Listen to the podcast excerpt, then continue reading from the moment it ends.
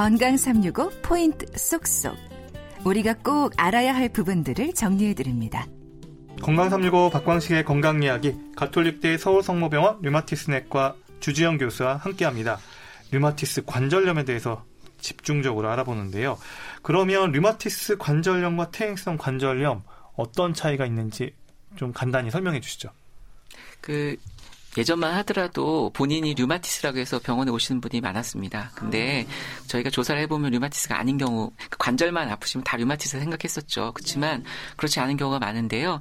그 특히 류마티스 관절염하고 가장 대칭되는 비교가 되는 그 관절염이 퇴행성 관절염입니다. 근데 그 의학적으로는 골관절염이라고도 표현을 하고요. 근데 여러분들이 골관절염이라고 하면 다 이해를 못 하셔서 퇴행성 관절염으로 그냥 말씀드리도록 하겠습니다.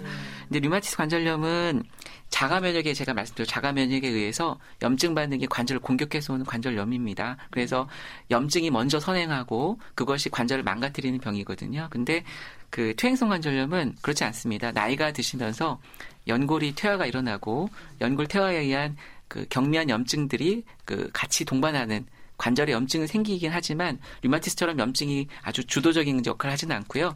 나이 나이가 들면서 연골의 퇴화에 의한 관절염을 보시면 좋겠습니다. 둘 다다 다 염증은 있는데요. 류마티스는 아주 강력한 염증, 심한 염증이 생기면서 환자분들이 많이 힘들어하시죠. 그렇지만 퇴행성 관절염은 어 실제로 아, 많이 염증이 동반된 경우 흔치는 않고요. 네. 통증과 뻣뻣함 정도 그리고 관절의 기능 손상이 더 특징적입니다. 음, 환자가 구분할 수가 있나요, 본인요? 구분하기 어려워서 그래서 병원에 오시게 되죠. 그러니까 네. 치료 방침도 다르죠. 왜냐하면 류마티스는 면역 조절과 염증 조절이 그 기본인 거에 비해서 퇴행성 관절염은 저희가 나이를 거꾸로 먹을 수는 없지 않습니까? 네. 연고를 다시 데릴 수는 없기 때문에 어, 증상 조절이 지금은 더 우선이고요. 그 초기 류마티스인 경우는 퇴행성 관절이랑 구분이 잘 안 돼가지고요.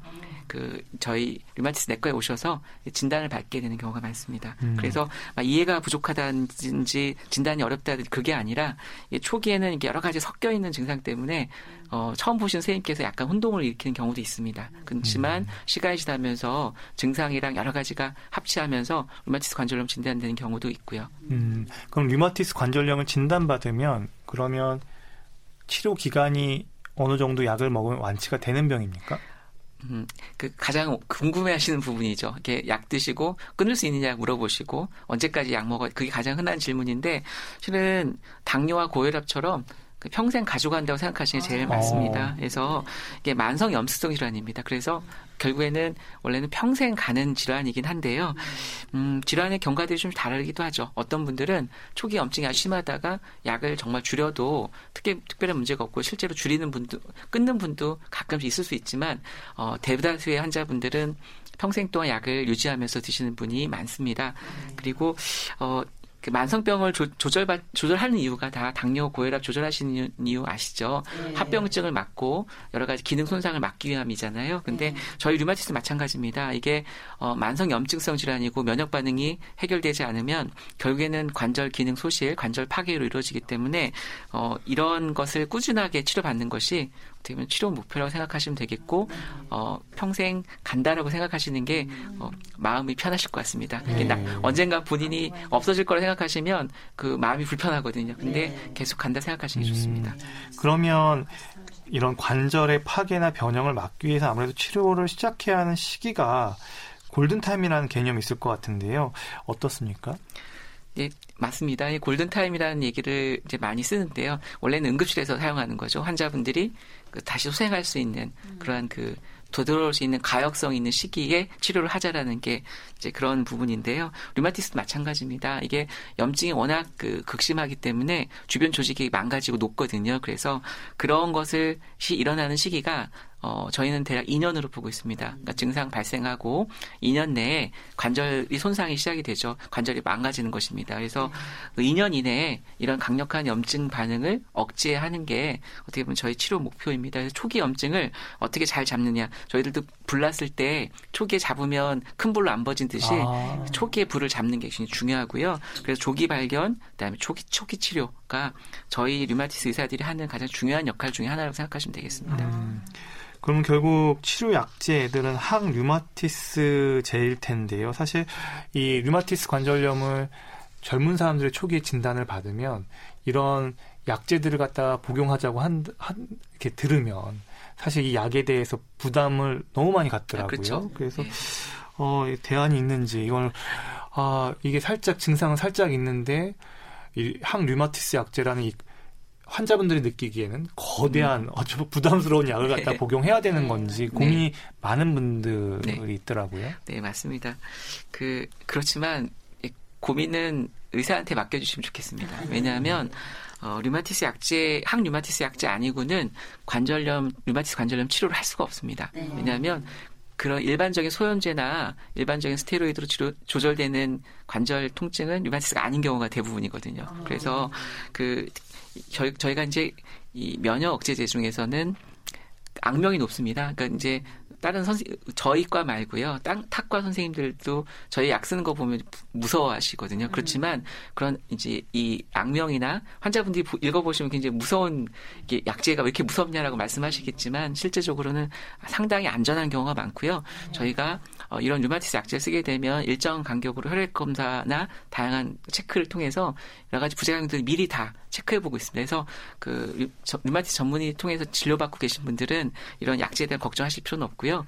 어, 더 이제 환자분들이 무서워하시는 거는 이걸 평생 먹어야 된다는 그런 두려움 때문에 그러실 것 같은데 실제적으로는 초반에 약을 많이 쓰지만 조절이 많이 되시면 의사도 저희들도 약을 많이 주고 싶진 않습니다. 그래서 가능하면 환자의 면역 상태, 염증 상태에 맞춰서 약을 줄이려고 노력을 많이 하고 있거든요. 그래서 너무 걱정하지 마시고 두려워하실 필요도 없습니다. 또 어, 젊은 여자 여성분들은 임신이라든지 또 수유 같은 것에 대한 관심들이 많거든요. 그래서 그것에 대한 것을 미리 상담만 해주시면 얼, 얼마 든지 그런 부분들에 문제 없이 쓸 수 있는 약들이 많이 나와 있습니다. 그래서 잘 따라오시면 됩니다. 음, 그리고 이 그렇다면 이렇게 약을 써야 되는 경우 류마티스 관절염이라는 진단이 확실해야 된다는 전제가 있어야 될것 네, 같은데요. 맞습니다. 네. 그 류마티스 관절염은 진단이 쉬운가요? 그러니까 무슨 얘기냐면 아 뭔가 수치가 애매모호하게 나와서 류마티스인 것 같기도 하고 아닌 것 같기도 하고 약을 써야 할지 말지 이런 회색지대가 있는 병은 네. 아닌지 궁금해서요. 그쵸. 저도 이제 류마티스 관- 관절염 환자를 많이 보지만 그런 회식제에 있는 환자들이 분명히 있습니다. 근데 어, 저희가 엄격하게 진단 기준을 맞추면 진단이 되지만 아 저- 약간 애매하다. 중간에 걸려 있는 부분. 물론 이제 그 그걸 위해서 이제 진단 기준이 나와 있지만요.